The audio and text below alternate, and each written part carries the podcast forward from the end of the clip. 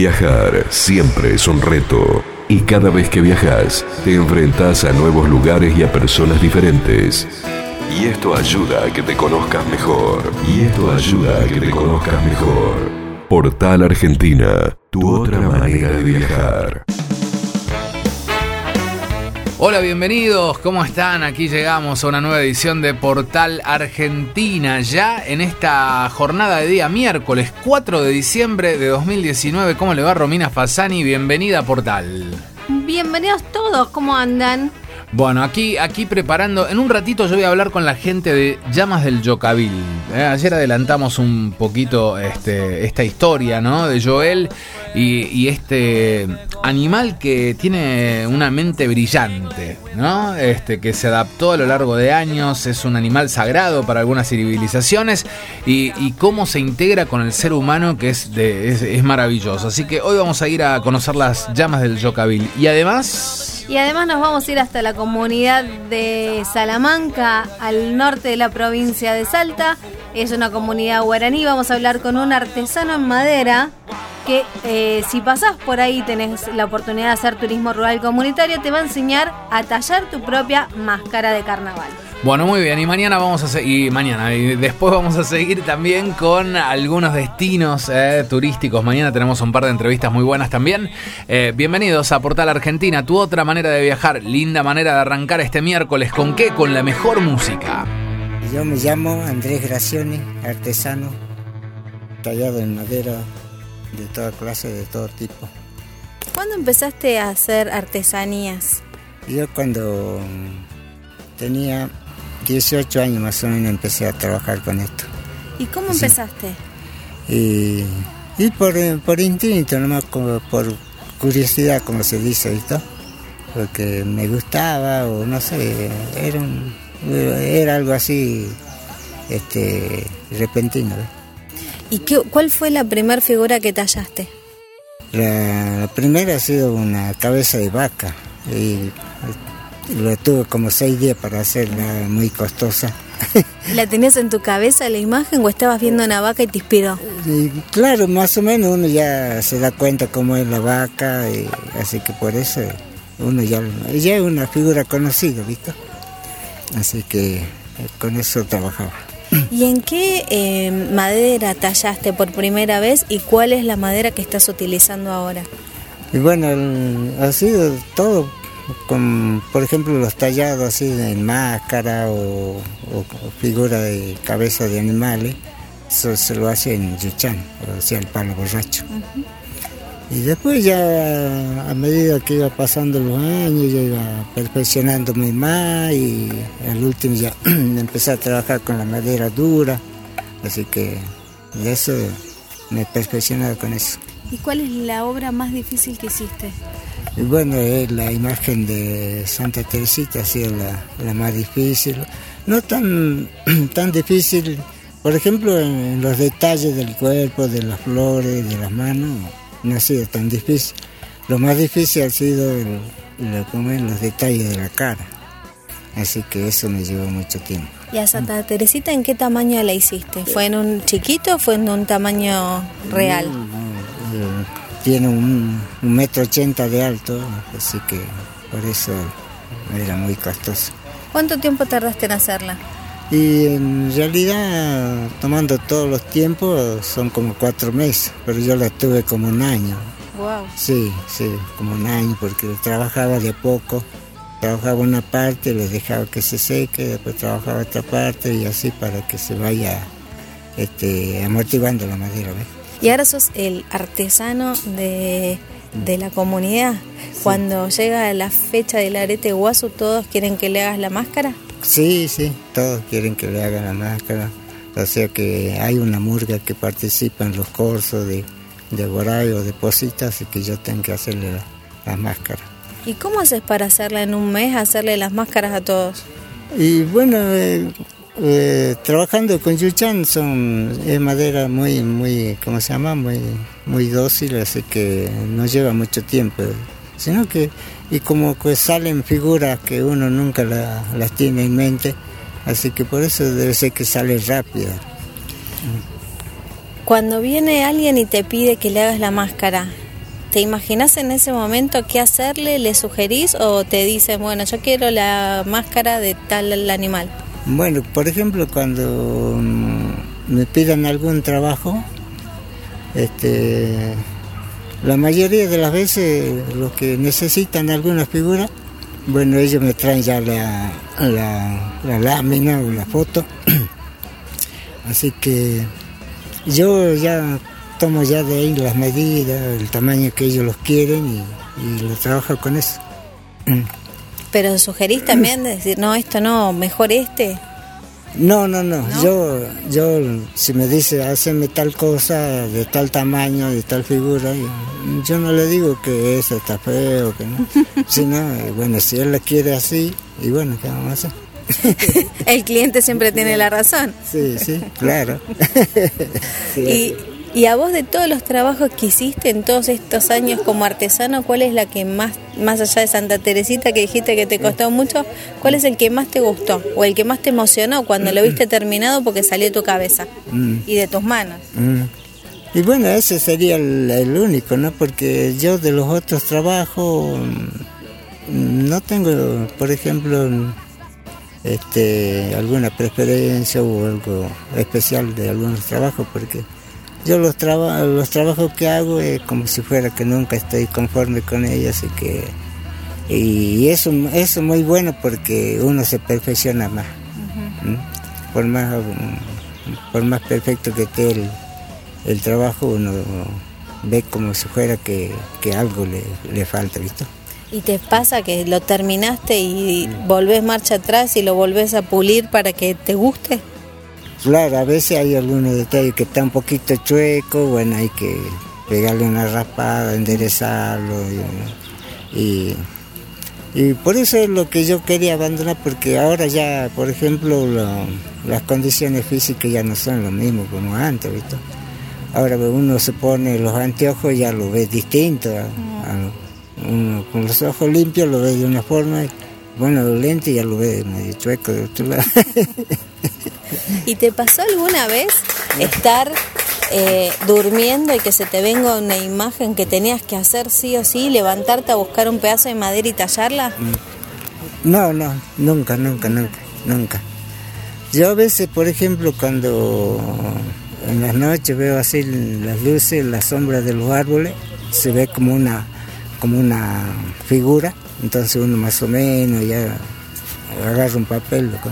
O si no, cuando uno está en el monte y se, se nubla, ¿viste? Y vienen los nublados, hay nublados que uno ve como si fuera que la cabeza de algo, de alguna persona, ¿viste? Y uno por ahí más o menos, pero ya hasta cuando uno ya lo quiere dibujar ya se desarma, se desforma, ¿viste? ¿Y alguna vez te pasó eh, estar tu cabeza quería tallar, no sé, un perro como hoy, que estabas haciendo un perro, pero tus manos hicieron otra cosa y era algo que eh, esa obra tenía que salir sí, o sí, no sé, la cara de un familiar o mm. algo que, que, realmente vos querías, dijiste, mm. hoy voy a hacer un perro, pero salió otra cosa. No, no, no, ya cuando uno, por ejemplo, dice, bueno, voy a hacer un perro y ese, y ese tiene que salir.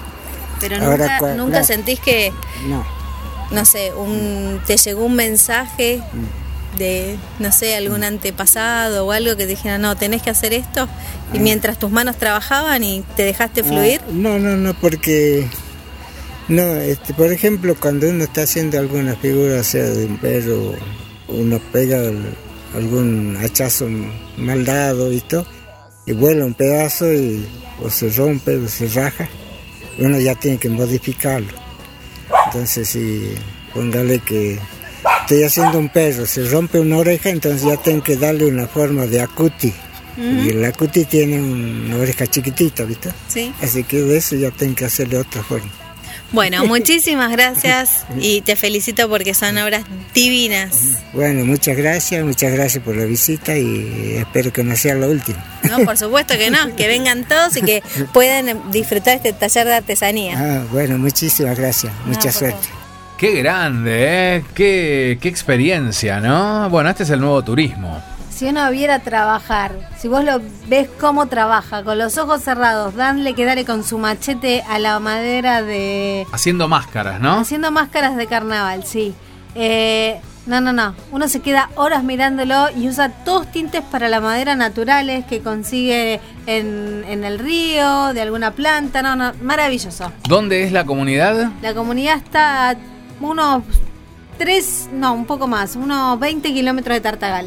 Muy bien, buenísimo. Eh, está bueno para, para conocerlo y para meterse un poco en el turismo rural comunitario. Hablando de turismo rural comunitario, después de la tanda, vamos a hablar de las llamas. eh, La llama que llama aquí en Portal Argentina. La vida es un continuo viaje. Lo vivimos en la radio. Portal Argentina.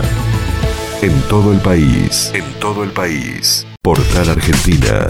Argentina. Portal Argentina. Es tu manera de viajar. Es tu manera de viajar. Nos vamos a ir a Santa María de Yocavil, en realidad ahí cerquita de Santa María de Yocavil, un lugar que, que tiene mucha magia y eh, gente que vive en naturaleza, gente que vive en comunidad, gente que adiestra eh, para que este animal que es tan mágico y que tiene tanta tradición ¿no? En- entre, entre las comunidades pueda ser eh, parte de la familia. Estoy hablando de las llamas, ¿eh? las llamas del Yocavil. Y nos vamos a comunicar con Joel Lagoria, que está en este momento allí en, en Yocavil. Hola Joel, ¿cómo te va? Bienvenido a Portal. Muy buenos días muchas gracias por el contacto. No, Acá por, estamos desde el Valle del Yocavil, como ustedes dicen. Qué lindo lugar, por favor, qué, qué gran experiencia y haber tenido el contacto directo con, con las llamas el otro día a mí me, me transmitió mucha, mucha paz, mucha tranquilidad, ¿no? ¿Cómo es la llama? Y más o menos, yo encontré en su definición de un animal mágico algo así.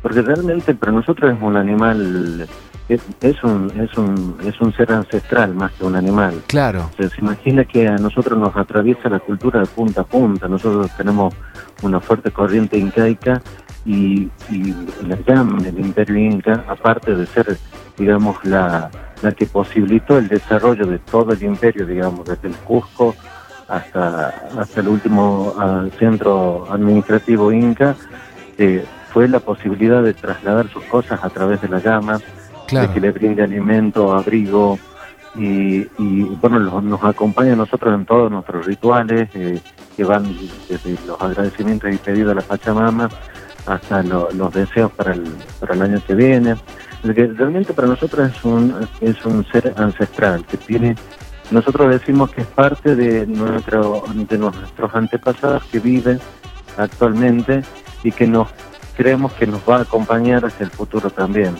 Así que la llama para nosotros es un, ser realmente muy importante que tiene esas características de cuando uno está con ella, eh, te regula el estado de ánimo, te, te conecta con la naturaleza, te conecta con otro ser vivo, eh, puedes descubrir en ella eh, un montón de particularidades que muchas veces por la velocidad de nuestras vidas o por la cantidad de ocupaciones que tenemos, no nos permite esa conexión Claro. con, con, el, con la naturaleza, ¿viste? Entonces, bueno, no sé si, si, si sintetiza qué Quedó- es lo que es para nosotros. Sí, es, es, es algo sagrado, más o menos. Este, Exacto. y, y la verdad que, que- que es, es increíble.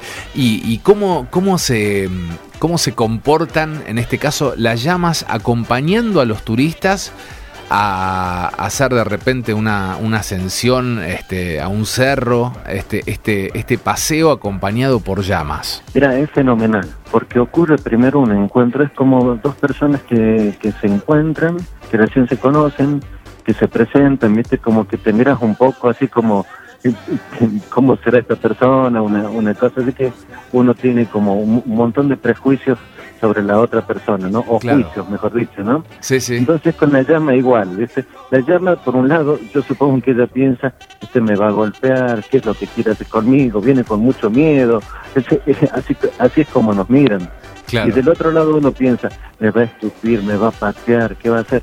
Y en realidad cuando se va, vamos achicando esta, esta brecha de, de seres vivos, nos damos cuenta que del otro lado hay un ser que disfruta de estar con uno, que uno disfruta de estar con, con ese otro ser, Sí, y sí. es fabuloso el encuentro que, que no, no se- posiblemente no se puede explicar con palabras porque es algo que te ocurre de- de- desde adentro. Claro. Eh, no es un caballo, no es algo que se monta y que vos dominas con, con, el, eh, con la fuerza. O, no, esto es, es- esto es encontrar una armonía. Esto es encontrar un, un espacio, perdón, me- perdón la expresión, pero quizás que un espacio-tiempo Sí. entre dos seres vivos se y- y brindan para estar en, en juntos. Entonces ahí ocurre una unión, digamos. Sí, sí. Y en esa unión uno va, lo va descubriendo, qué cosas hace, cómo son sus sonidos y qué es lo que quiero. Ellos viven en familia y tienen roles, como cualquiera de nuestras familias. ¿Viste? Hay unos que son adolescentes, hay otros que son los tíos, hay otros que son, eh, que, que es el, el- el papá, digamos, o la mamá. Y en cada momento de- del, del día, cada uno tiene, un, tiene roles. Claro. Eso, ah, digamos, de buenas a primeras no se puede entender, pero cuando uno pasa un tiempo, supongamos que estás toda una tarde o haces el trekking y ya empiezas a identificar por qué uno va primero y por qué a la vuelta vuelve otro, o cuando van a comer, por qué hay una que está mirando siempre y las demás comen. Qué Eh, digamos, tienen, tienen lógicas de, de familia. Es más, si yo separo, por lo general nosotros hacemos las caminatas o los trekking, los hacemos de más de dos llamas. Ajá. Porque si no, eh, las otras lloran. Claro. Eh, y con, si yo saco una, las otras van a quedar haciendo un sonido que, que lloran hasta que la vuelvan a ver. Sea, es, eh, tienen una lógica eh, que para entenderlas uno se tiene que permitir pensar que no es un un animal cualquiera, sino es un animal que, que tiene otras eh, características. Si yo te digo que son inteligentes, vos me podrás decir, no, no, los únicos animales racionales somos nosotros, o, o cosas así, pero bueno, yo te, puedo, te podría poner en situaciones Sí, sí. donde vos me vas a decir, eh, este- estas llamas piensan. Totalmente, es que, es que uno, uno lo, lo- lo ve cuando este, simplemente con, con el contacto, como, como, ¿cuánto tiempo tarda una llama en, en acercarse, digamos, a, a- en amigarse, ¿no? Con un turista? Porque no es instantáneo, ¿no? Es un proceso. Y depende del turista. Depende, en sí. realidad la, la llama está, ella está dispuesta a Siempre está al acercamiento. Sí, sí. Porque, digamos, nosotros tenemos un proceso de amansado. Ese Ajá. proceso de amansado nos permite que, la- que el animal no se escape cuando, cuando una persona se acerca. Claro. Pero por lo general es uno, el ser, eh, el, el- digamos, el, el hombre, el que tiene que amansarse ante la llama. Ah. Porque somos nosotros los que llegamos en otra sintonía que no es la natural En otra, en otra frecuencia, tal cual. en otra frecuencia. ¿viste? Entonces nosotros tenemos, digamos, eh, no sé en cuántos megahertz de arriba, en otra frecuencia, nada que ver, ¿viste? estamos en otro dial. Sí, ¿viste? Entonces ahí tenemos que sintonizar el dial de la naturaleza, Qué el, el dial ancestral. ¿Te imaginas las llamas? Viven acá en nuestro pueblo hace más de 6.000 años. Ujú. Caminan en nuestras tierras hace más de 6.000 años. O sea, somos nosotros los que los que llegamos después. Claro. ¿viste? Y es igual en el encuentro. Nosotros nos tenemos que poder habilitar desde el interior a, a- a- a tener la experiencia. Sí. ¿Qué? Y bueno, hay veces ocurre, con algunas llamas uno tiene mejor mejor feeling que con otras, es como las personas, ¿viste? Tal cual. No, es, es- realmente este, ma- maravilloso ese intercambio. Este, yo lo, lo pude ver, lo pude este, vivir. O sea, de hecho, eh, con la rapidez que se adapta a la llama, ¿no? Porque al principio es como que había cierta distancia y luego. Este, ustedes me dijeron, no, agarrarle el cuello y qué sé yo, y, y automáticamente es como que la, la llama se entregó eh, por amor puro. Eh, Una, una, una cosa de, este, de locos. Y, y contame, Joel, ¿cómo trabajan con respecto al turismo? Eh, porque, Nosotros tenemos, sí, perdón, ¿no? Nosotros tenemos tres actividades básicamente. ajá, La una que el, el número uno vendría a ser la que recibimos gente en el, en el emprendimiento donde estamos como fueron ustedes, ¿no? sí, sí, Pero nada más que vamos hacia adentro, vemos las pasturas, vemos que, de dónde viven, qué es lo que comen. Por lo general llegan contingentes eh, escolares. bien, Entonces nosotros a los profes les, les sugerimos una, una guía de trabajo que tiene que ver con con la, con la anatomía, con la, con, la morfología de la llama, con la cadena de valor de la fibra, de la carne o de la llama como animal, de, digamos, trascendente en nuestra cultura. Entonces los chicos ya han investigado, han desarrollado. Entonces lo que hacemos nosotros es traerles las llamas para que las puedan ver en vivo y en directo. Bien. Entonces ahí le mostramos sus dientes, cómo son sus patitas con almohaditas que con almohaditas que no dañan la vegetación, que su, eh, su dentadura también, cuáles son los rasgos genéticos que se buscan, cuáles son los animales que cargan fibra para la industria, cuáles son las características de un animal que carga carne, digamos, animal que tiene propósitos cárnicos, ¿no? Sí, sí. Em, o, como nosotros, un animal de compañía o, eh, o para zooterapia o, o para algunas funciones específicas, ¿no? Muy bien. Entonces, eh, el intercambio con los, con los chicos, con los visitantes, luego de que ellos han investigado, es fabuloso porque te, te indagan en mayor profundidad y te permiten juegos, ¿viste? Como vos le preguntas cuántos estómagos tienen y ellos te dicen tres, dos, cuatro, ¿viste? Y vas jugando y, y, te permite explicar. Entonces, en esa instancia es más de orden educativo, es más de orden, eh, digamos, de transferencia de conocimientos, básicamente que tiene, eh, nosotros amamos las llamas, entonces eh, nos gusta desmistificar mucho de, su mala fama, que escupen o que son malas, y en realidad vos viste lo que son nuestras llamas, o sea, eh, es imposible que nos escupan, más o menos que donde está el momento que están comiendo, que es parte de su, de su comunicación, ¿no? Claro. Pero bueno, tiene que ver con el manejo que tenemos con ellas, tiene que ver con que no se las golpee y demás, ¿no? Bueno, te estaba diciendo que uno de esos productos es este, el de la visita de escolares. El segundo producto tiene que ver con el trekking, con, con la llama, que es el caminar con ella al lado, porque no son animales que, que se puedan montar. Su estructura, su columna no está diseñada para eso. Pero sí lleva un, puede llevar una carga que no supere el 30 o 40% de su, de su peso. De su peso. Nosotros lo que hacemos es, al frente de nuestro emprendimiento está un gran sitio arqueológico que se llama Cerro Pintado, eh, lugar, de, digamos, donde vivieron nuestros originarios hace 500 años.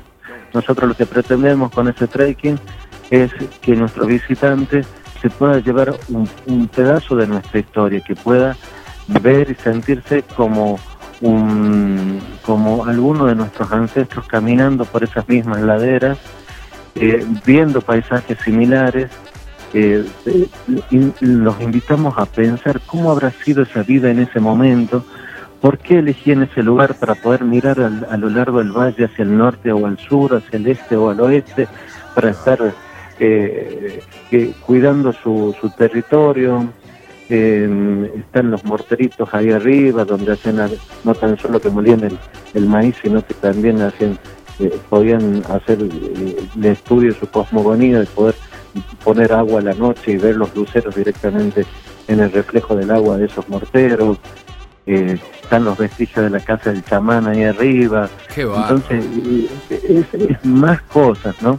Que tiene que ver ya con la arqueología, que, no, que es indivisible también porque ¿cómo separamos la, llama de nuestra cultura o de la arqueología con, la historia? Y no, es, es, un, es un todo. Está todo, sí, tal cual. Sí, sí, sí, es un... Que el visitante creemos que, lo, que quisiéramos nosotros, nuestro anhelo, es que se lleve un poquito de esas cosas. De, de ver, por un lado, que la llama no es un animal como, como ni cualquiera, y que el lugar donde está no es un lugar eh, eh, un lugar así que uno transita, sino es un lugar con historia, es un lugar importante, es un centro, eh, de, es un asentamiento que ha sido significativo de nuestro territorio.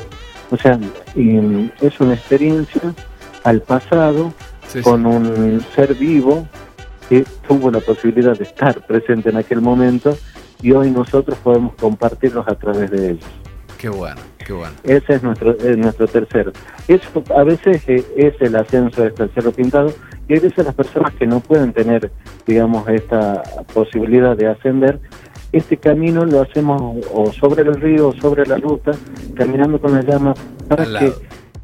al lado, para que la llama nos haga de esa interfaz a la naturaleza y, bueno, nos permite lograr esa, esa conexión que eh, creo que eh, nosotros no, no estamos valorando o, posiblemente no estemos registrando que por nuestras actividades eh, estamos desconectados de la naturaleza, estamos hiperconectados por un lado con todo, pero por otro lado con las cosas sencillas, con... Nos falta, nos, falta esa conexión, ¿no? Con, la, Pachamama, con el sol, con la tierra, con los pájaros, digamos, estamos desconectados.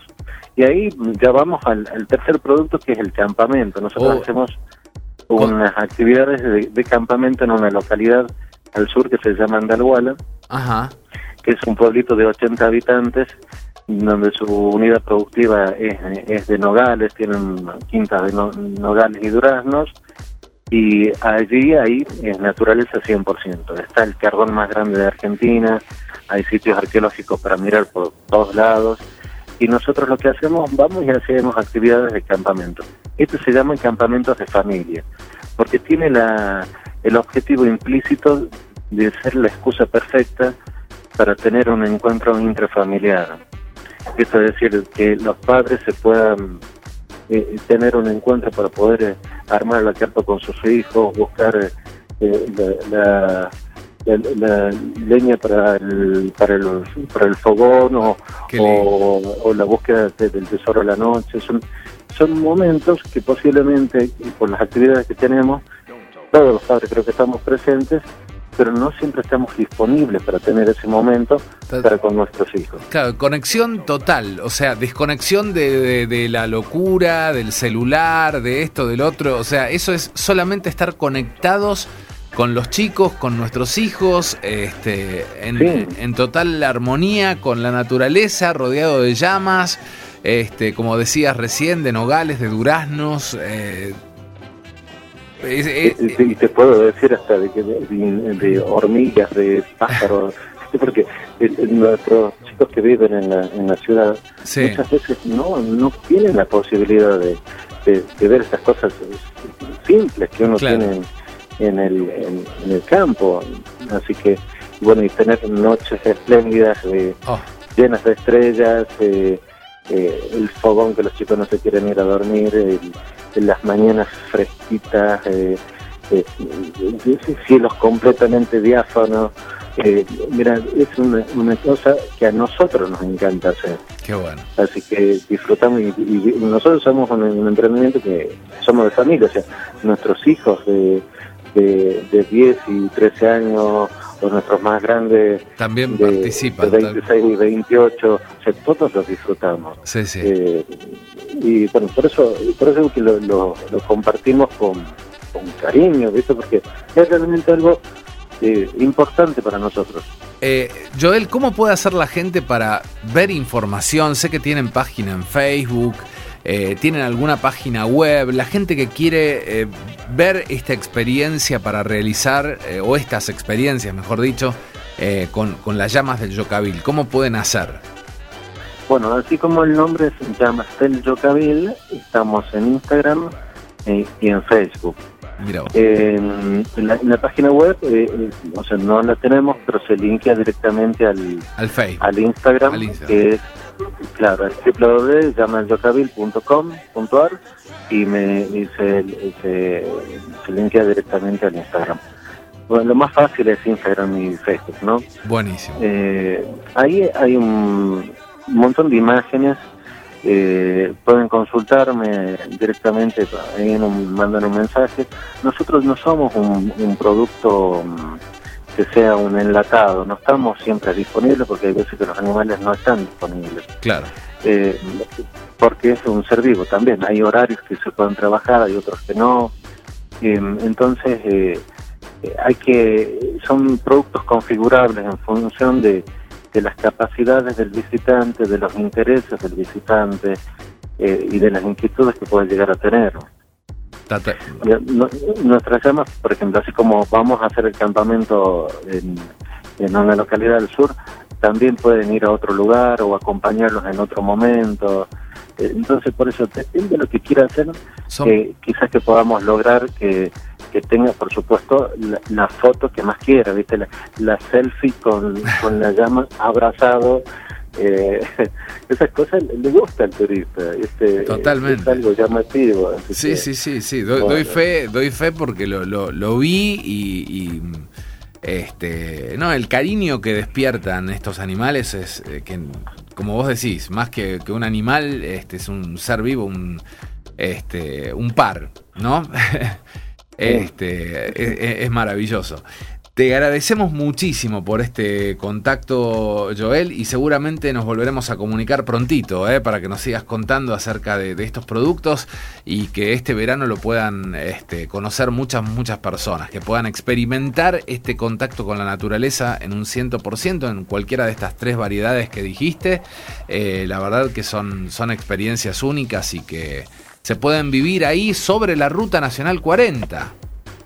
Exacto, sobre la emblemática Ruta 40. Sí, totalmente. Estamos a 90 kilómetros de Tafí del Valle, a 80 kilómetros de Cafayate, y en el medio está el Museo Pachamama, están ruinas de Quilmes y está Fuerte Quemado Pueblo con Encanto.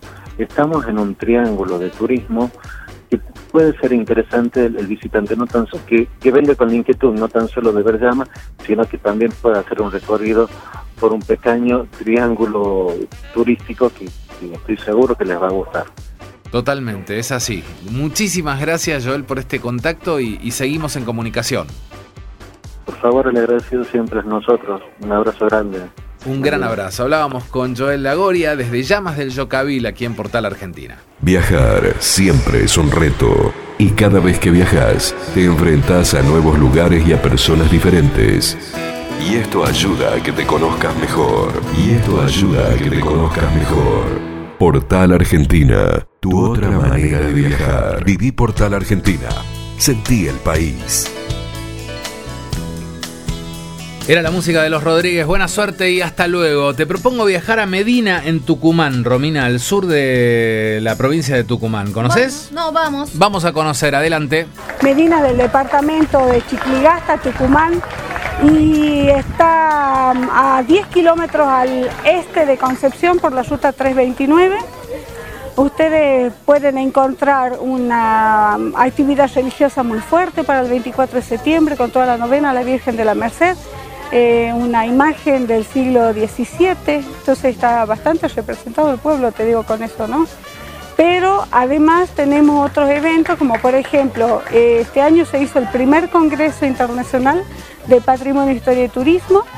El próximo año se lleva a cabo del 18 al 20, estamos tratando eh, si lo vamos a hacer solamente en Medinas o como este año que también hubo otra localidad que participó, que fue Aguilares, pero seguramente eh, vamos a hacer mm, con Alpachir. ¿sí? Y em, tuvimos otro evento que se llama Memorias de Medinas, justamente para que los grandes transmitan la historia a los más pequeños y ellos vean cómo reinterpretan eso por un escrito o a través de la pintura, el dibujo. Puede escribir a Tuxur, que significa Tucumán Sur, tuxur.gmail.com puede encontrar la misma página de, la Fundación Tuxur, puede encontrar la página de la Comuna de Medinas, Comuna de Medinas, eh, y si no puedo dejar también mi número de teléfono, no hay problema. 3865 3110 52. Y les damos toda la información no solo de Medinas, sino del sur de Tucumán, que tiene unos destinos fantásticos. Tenemos, por ejemplo, entradas al Parque Nacional La Conquija, que tiene varios portales. Por uno de ellos podés acceder a Ciudadcita, que está a 4.500 metros y que tiene mm, además eh, directa relación con el parque, perdón, con el camino del Inca que viene desde Colombia hasta Chile, es decir, el que une seis países, el Capañán. Tenés, tenés cascadas de 80 metros de caída, entonces te imaginas lo que es una belleza tenés eh, lugares a donde ir a hacer caminatas, ciclismo, senderismo, tenés el Parque de Santana, eh, que lo fundó Hileré con su acueducto, con sus árboles gigantes que de cinco personas tenés para abrazarlos. Hay mucha maravilla en el sur de Tucumán y lo estamos dando a conocer. Portal Argentina. Viví el país.